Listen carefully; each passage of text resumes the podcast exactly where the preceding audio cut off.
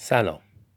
من محمد حسین دیزجی هستم و اینجا پادکست سفر زندگی. در این اپیزود می‌خوام درباره یک موضوع و نکته با شما صحبت کنم که در ظاهر یک مقدار تلخ است.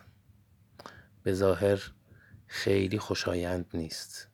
من معتقدم بیشتر برای کسانی خوشایند نیست که به افراد دیگه ظلم کردند ظلم می‌کنند ستم می‌کنند حق آدم ها رو پایمال می‌کنند و مرگ رو باور ندارند که یک روزی باید برند و یک جایی به این کارهایی که کردند پاسخ بدند.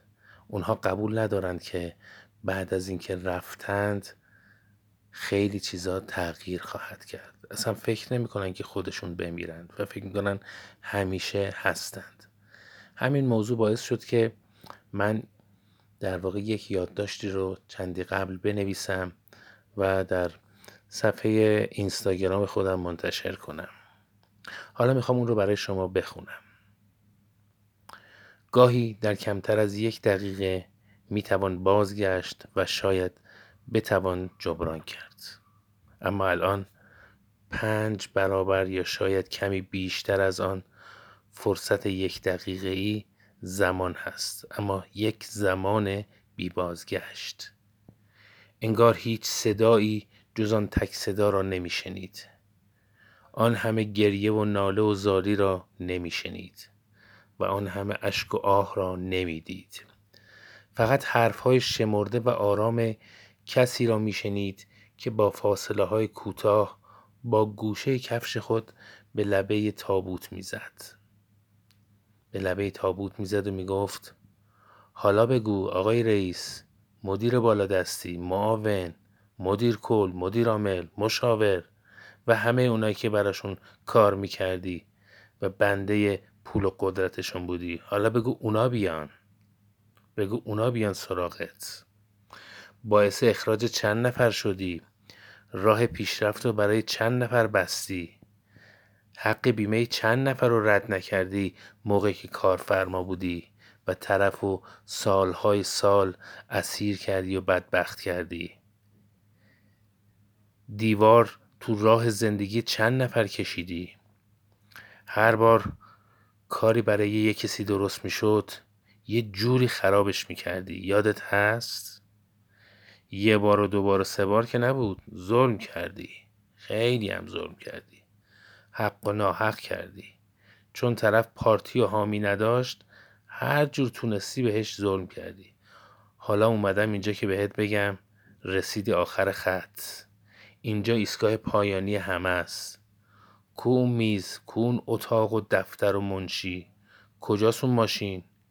کجا رفتن اون کسایی که بله قربان می‌گفتن؟ حتی الان تا کنار جنازت هم نیومدن. کارهای واجبتر از همراهی جنازه تو دارن. یادت هست؟ برای این اون پرونده سازی می‌کردی؟ یادت میاد این چیزا رو؟ الان یادت میارن. همه چی رو. اینجا جایی فراموشی نیست که. الان و همینجا. وسط این همه نالو آه و اشک و فقان فقط یه صدا بود که هیچ کس اونو نمیشنید. به کسی که با گوشه کفشش تا دو دقیقه قبل به گوشه تابوتش می‌زد هی التماس می‌کرد. اما صداش فقط تو گوش خودش میپیچید. فقط گوش خودش و بس. هیچ کسی ناله اونو نمیشنید. تو تابوت خوابیده بود و هیچی نمیشنید. حرف می‌زد اما کی می‌فهمید که این چی داره میگه؟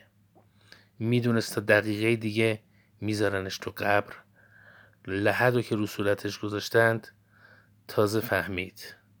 تازه فهمید که خاک چشم طمع پر می‌کنه. دیگه برای قناعت دیر شده بود که می‌گفتن اگه قناعت کنی خیلی چیزا درست میشه. خیلی دیر بود. همه رفتن.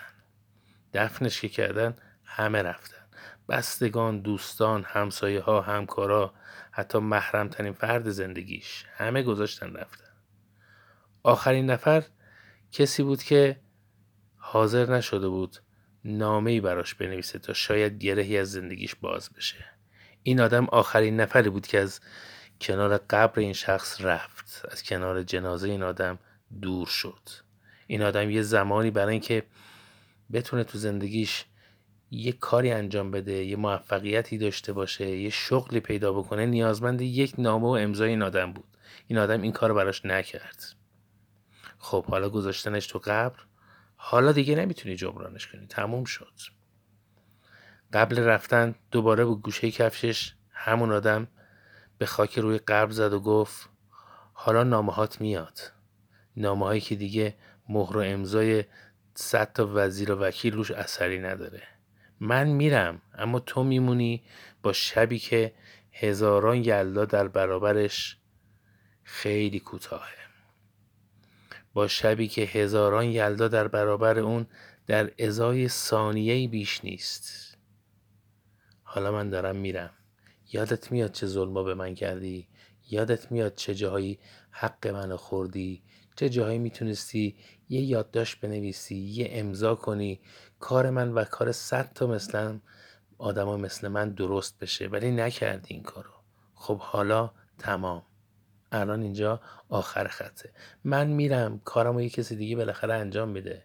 ولی تو میمونی و تو میمونی و تو با اون همه کارها و اعمالی که انجام دادی.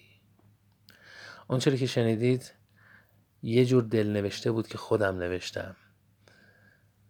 خطاب اون آدم هایی که دورورمون هستن. نمی‌تونم بگم وجود ندارن هستن. تو شغلای مختلف تو پستای مختلف حضور دارن از قبلم بودن از قدیم قدیمان بودن. فکر کنم بعد از این هم وجود خواهند داشت و تموم شدنی نیست این ماجرا و قرارم نیست انگار آدم ها از این ماجرا درسی بگیرن.